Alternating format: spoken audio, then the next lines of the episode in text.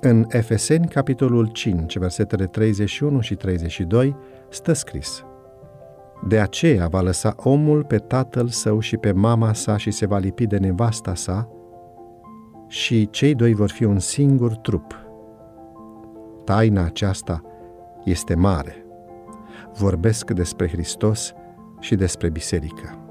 Cel mai frumos, mai iubit și mai dorit cuvânt este familia.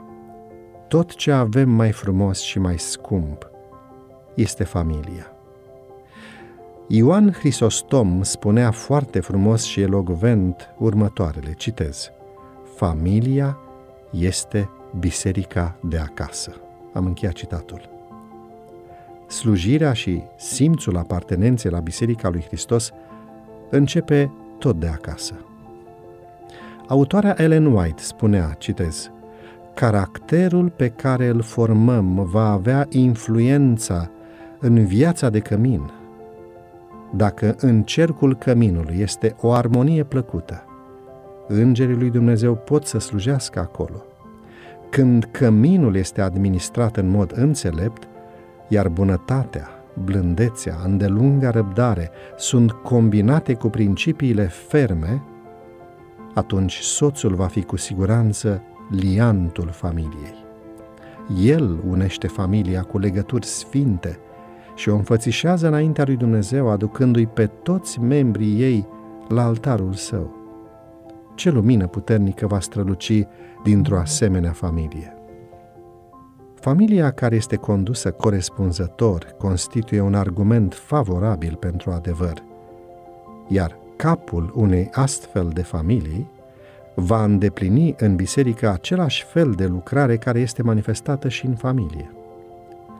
Ori de câte ori asprimea și lipsa de dragoste și duioșie sunt manifestate în cercul sfânt al căminului, contribuția acelei persoane va fi cât se poate de sigur o nereușită în planurile și administrarea din biserică. Unitatea din cămin și unitatea din biserică descoperă comportamentul și harul lui Hristos mai mult decât predicile și argumentele. Am încheiat citatul. Cartea Evangelizare, pagina 272. Tot ea adăuga în alt loc. În cămin se pune temelia pentru prosperitatea bisericii. Factorii care influențează viața de familie intervin și în biserică. De aceea, cele din tâi îndatoriri din cadrul bisericii trebuie să înceapă în cămin. Consacrați-vă familia lui Dumnezeu, iar apoi vorbiți și acționați în cămin ca un creștin.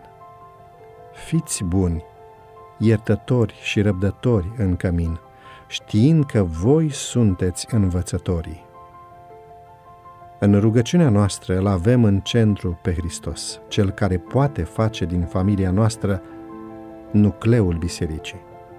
Îmi doresc ca familiile din care facem parte să fie cele care îi vor sluji Domnului. Propuneți ca în această săptămână să parcurgi studiul biblic în fiecare zi cu cei din familia ta. thank you